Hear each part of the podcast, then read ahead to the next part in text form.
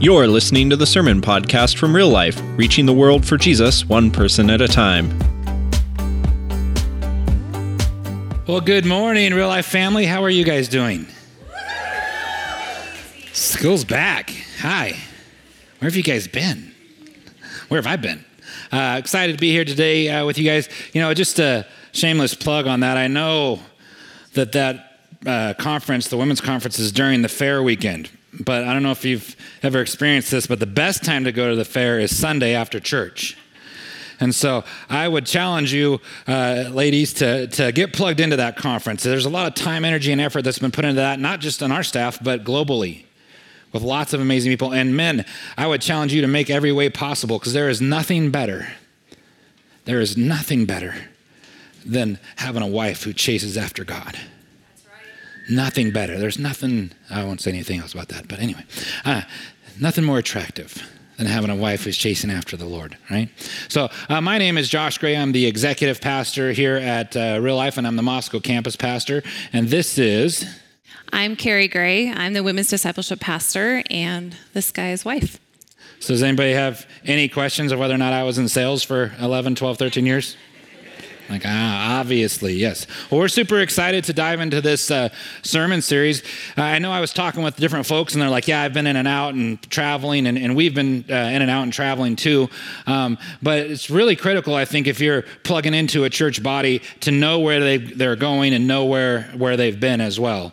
And so get caught up. If you're checking us out for the first time with your, with your son or daughter that's here for church, you can get caught up with us online and listen to what we've been talking about. But we've been on the Sermon on the Mount series, and uh, the first week was on the Beatitudes, and uh, that was preached by Marty and Emmy, and they did a fantastic job. I mean, that's something that you need to go back and study and chew that up in a big way. And then the second week was on salt and light, and that's still to this day one of the best sermons that I've heard uh, my pastor, Aaron Couch, preach.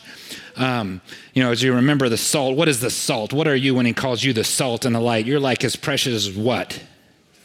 Diamonds. You're like the most valuable thing that he has. And what good is a diamond if it never gets seen? If it doesn't have light that shines out into the community.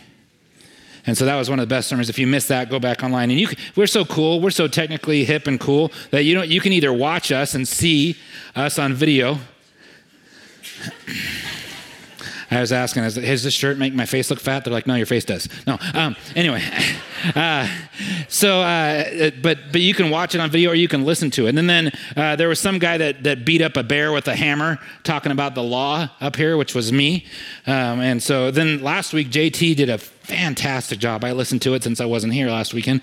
I, I listened to it, a fantastic job on the fulfillment of the law and where we're called to a higher higher purpose, a higher point. You've heard it said this, but I tell you this. You've heard it said this, I tell you this. So please get caught up to know where this thing's been. I love it that you're out having fun and that you're you're camping with your with your people in your groups and you're doing life and and, and going places. That's awesome. But stay caught up uh, with where the church is going. With that in mind, let's dive into this one. Uh, I kind of titled this "What's Your Motive," and I think that's what Jesus is getting at in this text. So let's dive into the text here. Matthew 6, 1 through 4. Be careful. So, first of all, if Jesus ever says be careful, if there was anybody to ever listen to when they said be careful, that would be him, right? So, be careful not to practice your righteousness in front of others to be seen by them. If you do, you will have no reward from your Father in heaven. So, when so when you give to the needy, do not announce it with trumpets, as the hypocrites do in the synagogues and on the streets, to be honored by others. Truly, I tell you, they have received their reward in full. But when you give to the needy, do not let your left hand know what your right hand is doing, so that your giving may be in secret. Then your Father, your Father, who sees what is done in secret, will reward you. So as we jump back and we dive onto this, this first chunk here, be careful not to practice your righteousness in front of others as to be seen by them. Your righteousness. So there's an assumption here. There's a flat out assumption that you are going to practice these rights of or these these acts of righteousness. You are gonna you are gonna tell God how you love Him. I, there's an assuming part that this will happen, and Jesus kicks it up another another level. So these acts of righteousness, of being right with God, of showing, showing how much you love God, these pieces of the puzzle are assumed. And he says to be careful when you do these things. Be careful. And what is the motive? I know you're going to do them because I know you love God. And I know you're all here because you're all Christians because you're in a church. Right? Just like being in a, in, a, in, a, in a garage makes you a car. Be careful when you do these things. And as, as we think about this, I think there's something deeper that he wants to share with us, something deeper about these acts of righteousness and why we would do them. And he wants to know what our motive is. Carrie? So I had a lot of fun diving into scriptures this week. Um, I love information. I want to know why. And Aaron shared that if you get a piece of scripture, one of the tools that you can use is just write down a lot of questions. Write it down as many questions as you can think of. And so I did. I started writing down questions. And then comes the journey of trying to answer those questions. And so I messaged a mentor of mine. Her name is Christy Pedro. And this is just a side note. If you do not have a buddy, or if you don't have a mentor that you can wrestle over the scriptures with, I would highly encourage you to get one. So I messaged Christy and I shared what I was kind of pouring over, and she sent some thoughts back to me. And it was awesome because it reminded me of some couple important pieces with verse 2 with a question I have. So let's look at this verse out of Matthew 6 2. So when you give to the needy, do not announce it with trumpets, as the hypocrites do in the synagogues and on the streets to be honored by others. Truly I tell you, they have received their reward in full. So in verse or 6 verse 2 there was two words that jumped out to me which are trumpets and hypocrites and i was wondering if there was more than just the obvious going on here. And believe it or not here we go. So if you're not about information like i said hang in there with me but i, I think this stuff is fun. So jesus is really it's a metaphor for the theaters and actors that what he's talking about here and when you think about it luke or Luke mentions a quote out of a Greek play, and or Paul mentions, sorry, I'm just butchering this whole thing. This is an awesome thing about information is you sometimes trip on it. so let me start again. So Paul references a quote out of a Greek play. And Luke talks about Paul being in a riot in Ephesus. But Nobody else mentions or uses this metaphor when it comes to theaters and actors like Jesus does. He's the only one in the New Testament and he does it 17 times, which I again, I'm like, this is awesome. So why why the theater? Well, when you think about the actors during that time, the Romans would paint their faces to show their different expressions and their emotions. And the Greeks, they wore these big, heavy masks, all showing different emotions. And these actors, they were super famous. People wanted to be like them, they wanted to imitate them. And when they would come out of the theater and they would walk the streets, the Roman trumpets would blast to signify, Here they are. Don't you see them? The trumpets are the paparazzi. And then when we think about hypocrite, in America, does that word have positive meaning behind it? No, not usually. But in the Greek, all it means is actor. It doesn't mean good or bad, it just means actor. And so let me give you two examples. Um, say you're a kid, got in the school play, and he's the evil villain, and he's up on stage and he plays that part so well. When he comes off stage, do we think he's the evil villain? No. He was acting, right? And Leonardo DiCaprio, this was another fun one. He's been in over 44 different movies that I researched and looked up. And I'm wondering which of them actually depicts him. I wonder which one is his truer self. Is it Jack in the Titanic? Is it somebody? One of my friends was like, I thought of Romeo and Juliet. Uh, Catch Me If You Can. It's another one.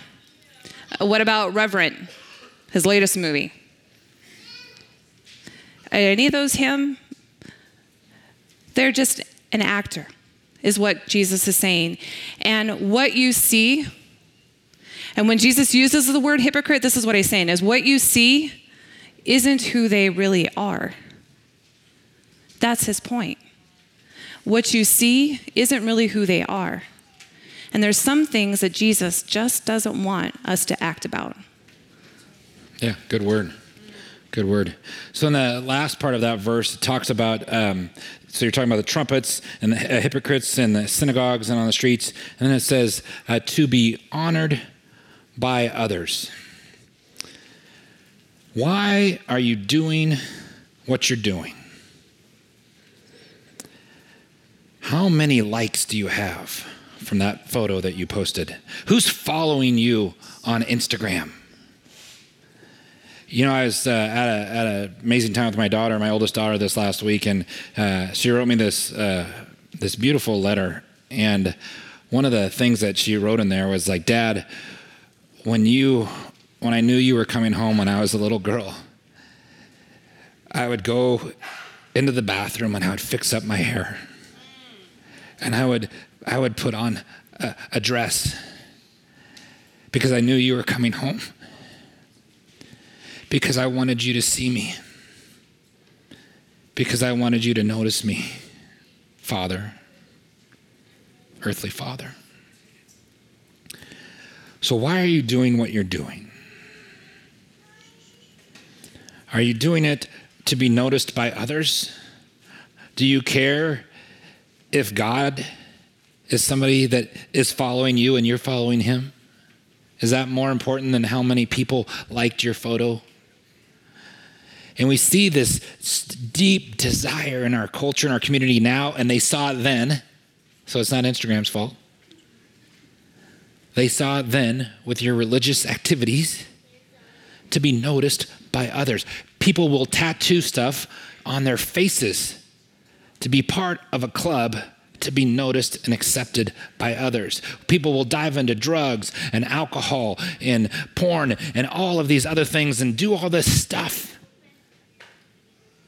because they want to be noticed. Maybe not porn, but they want to be noticed by others. And I guess I would ask you that as, as we think about the text here what are you doing in your walk? And why are you doing it? And what, for what purpose? Are you a hypocrite here at church? You know, one of the other things that God really convicted me, it's interesting when you have no cell phone and no coverage and no emails to check for a full week, you actually have time for God. Like, you have time to spend time with Him and hear His voice and to abide in Him and to know Him? And one of the things He was really, really clear about with me this last year, eh, or this, about the last 14 months, which have been a tough 14 months for me personally and my family. Um, and to be real honest with you, uh, I was a hypocrite. I was studying God's word for you guys not for me. And God was so unbelievably clear with me this last week. He said, Josh, I'm not interested in a professional relationship with you. I don't need you to be professional with me. I want you to be personal with me. I want to know your heart. I want to know your aches. I want you to talk to me. I want you to spend time with me for me and you, not for somebody else. That's a hypocrite, that's an actor. And so I would challenge all of us do you have a professional relationship with Jesus? Did you go through the motions? Did you you accepted him, right? Which was good. You put a spiritual mark on there. You got baptized, right? Okay, good. So you're done. Or do you have a personal relationship with our Father? You know, uh, the tragedy of many lives is people that they don't know the Father. They may know about God, They've heard of him, but they don't experience him. They don't abide with him. They don't live with him. Do you hear God? I was around a bunch of people that were just like, oh, yeah, and God was saying this to me, and I heard, and like they're abiding with him. They know his voice. How about that? How well do you know your spouse? So let's say you just put the same amount of time and energy and effort into your relationship with, uh, with your spouse as you do with God. How's that going to work out? You talk to them about that much. You spend about that much time with them.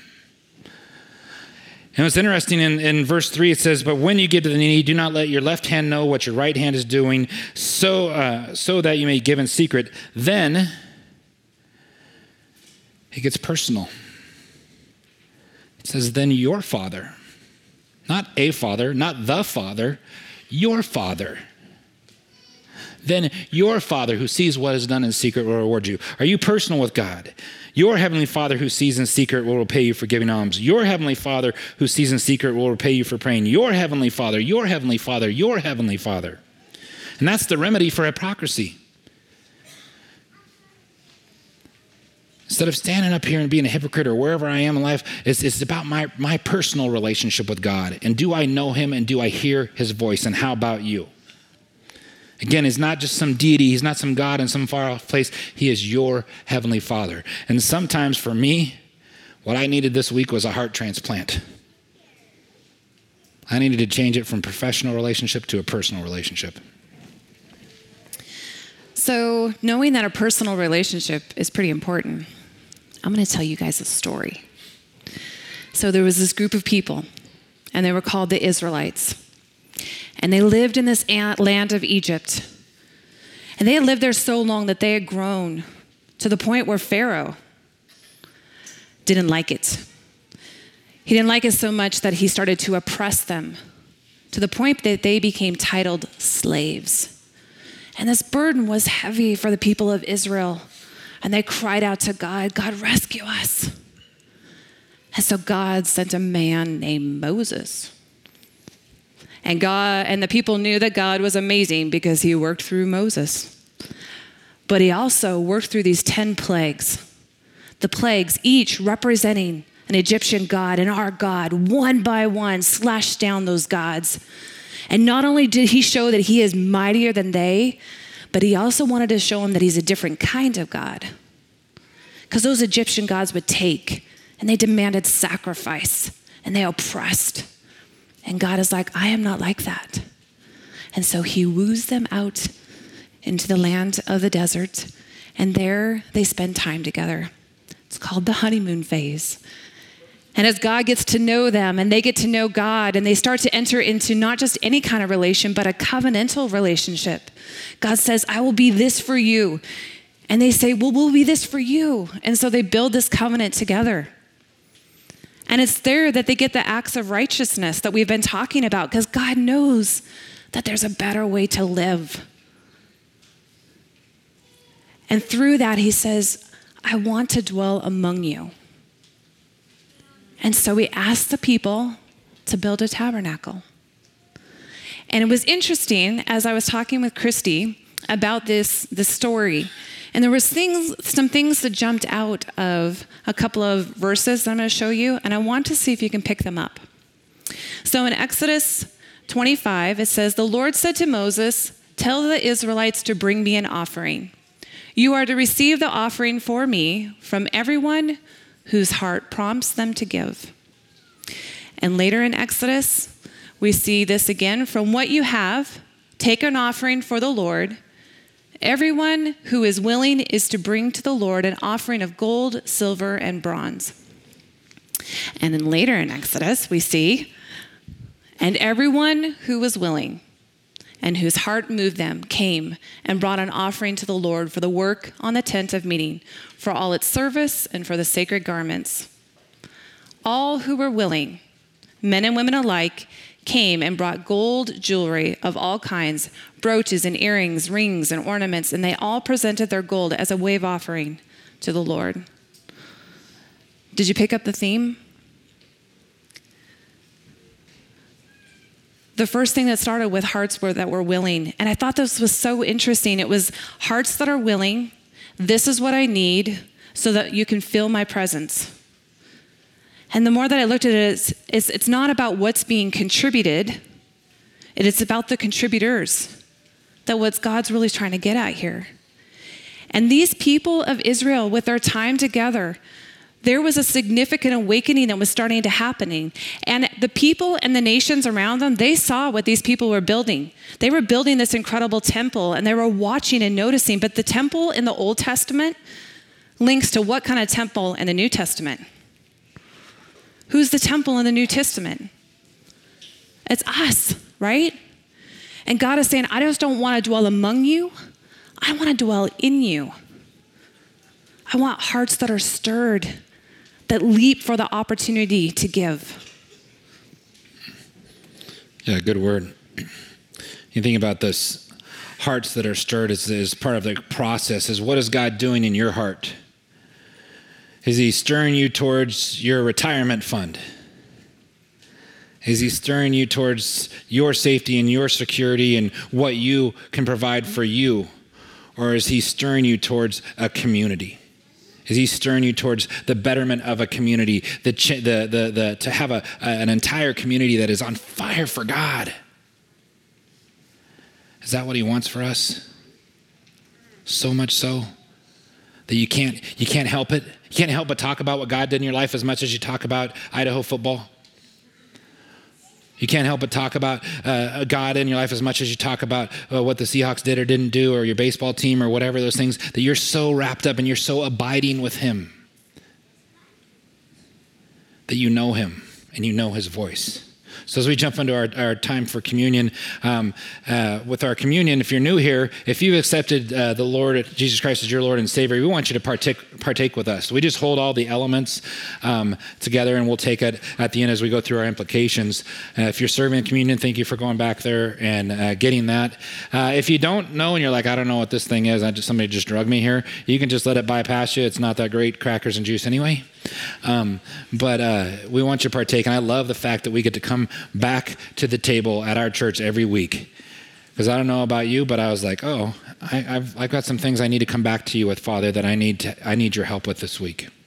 And so as we think about these implications, uh, the implication number one is do you know the Father?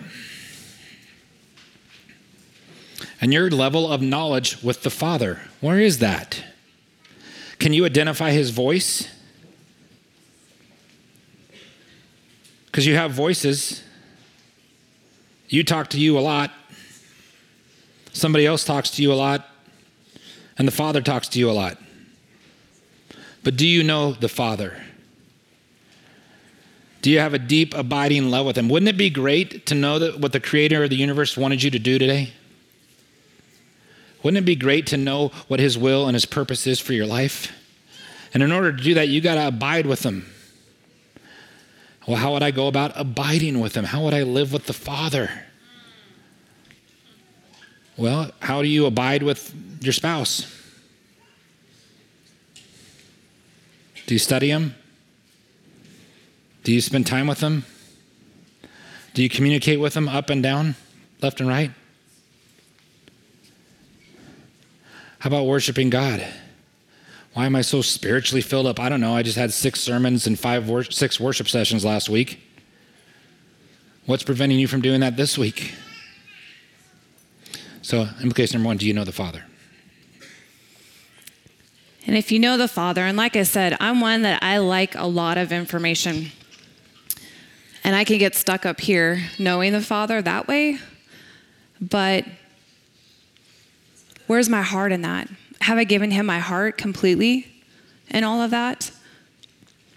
If I'm honest when it comes to the needy and when it comes to giving, there are times that I'm just tired, or maybe there's times that I don't want to give. But what I'm learning is that it's a process. It's a journey. It's spending time in the desert. It's connecting with the Lord. It's allowing that relationship to grow. And I'm praying as the Holy Spirit works in me that my flesh will start to be disciplined and that the spirit would be stronger. And I didn't tell you the end of the story. So, you know, when they're building the temp- tabernacle and they're bringing all these items to that, do you know that Moses had to give the people a command to stop giving? Is that not crazy? To get commanded to stop giving. You're being way too generous. Stop. No more. And I was like, gosh, what would the nations, our community, what would our church, what would my family, what would my husband, if like I gave till they told me to stop? What would change? What would happen? And so, as we get to know the Father, I'm praying that my heart would change. I'm praying that for you guys as well. Yeah, and as the executive pastor, we are I'm like we are so close for me to tell you to stop giving. I mean, just just raise your thing close. Do you know that we have dreams? And the giving's not just about the money, because obviously where we put our, our treasure and our time is where our heart is, but it's about the giving of your life to someone else. It's about the giving of your heart to the Father to let Him mold it. Jesus talks about that I will make you fishers of men. He's going to have to transform you, and you have to let Him. And what would happen? What could change globally, but let's just zero down into Moscow. What could change if our hearts were willing? If we got to the point where our church and the Christians in this town were known so much for being so generous with their time, their talents, their treasures, their money, their homes, all those things that people had to say, that God had to say, stop. Too much. You know, there's kids that don't have shoes in our community legitimately do not have shoes. Do you know there's kids that go to bed hungry every night in our community? In Moscow. Do you know there's moms that are running away from abusive situations that are sleeping in their car with their two kids? And I have a spare bedroom? Be very inconvenient though, wouldn't it? What if we're like that?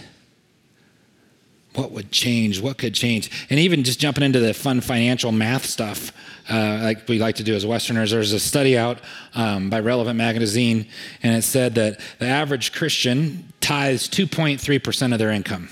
Like it's pretty close to the average American gives away 2.3% to something as well.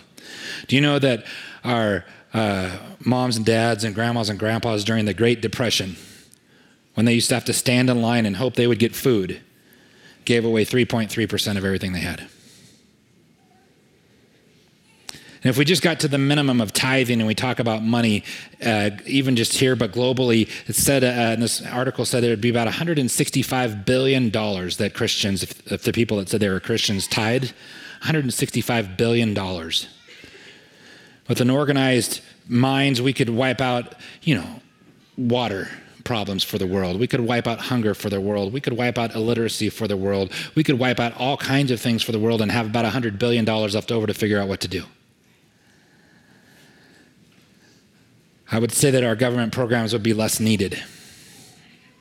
And even locally, as your church, like what can we do? We have this vision, this idea, this hope that someday we're going to pay off this, this shopping center that we have. And this shopping center makes money that goes to pay the mortgage right now, but it makes money.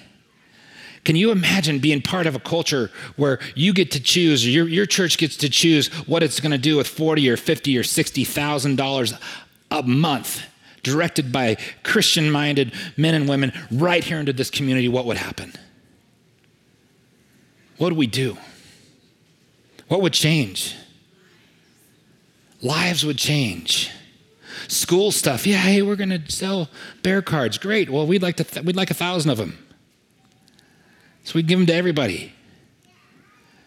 Oh, we're gonna, this team needs this. This mom needs this. We're just not, you know, Aaron's dream's so big, he wants to put apartments above this place for single moms and have uh, daycare that's on a sliding scale for people to do that so we can help them get going.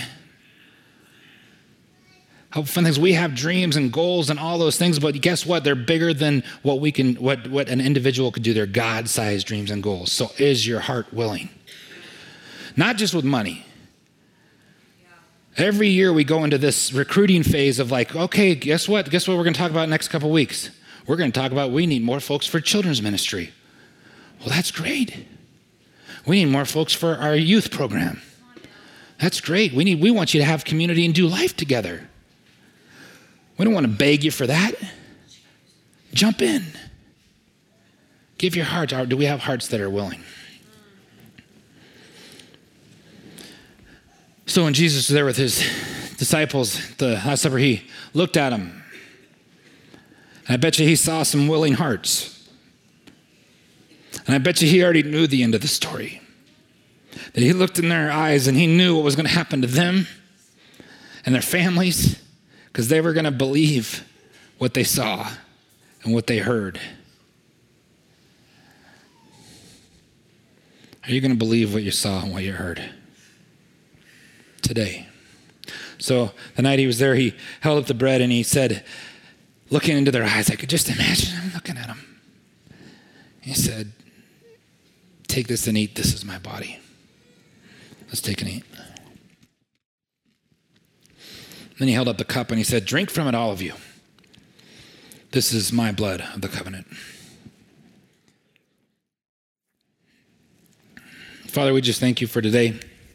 We thank you for amazing worship, Lord. Help us to worship like we've never worshiped before this next song. We want to cry out to you, Father.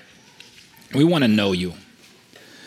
Lord, I ask that your word would just continue to fall upon us this whole week. Take us to special places in your text. We want to turn a spiritual discipline into a spiritual desire that I have to hear from you. You're the most important thing that I could hear from this week, this day, this hour, this time. Where do you want me? Direct my paths. So, Father God, I just ask that your hand would be over all of us. We know your word doesn't come back void, Lord. It's not a matter of if we give. You said when we give. And then you said it's not a matter of when we give, but what's our motive? Who are we doing it for, Lord? Let us do it for you in Jesus' name. Amen. We hope you've enjoyed this message from real life. If you'd like more information on who we are, what's happening in our church, and how you can get involved, visit us on Facebook and Twitter, and visit our website, liferotp.com.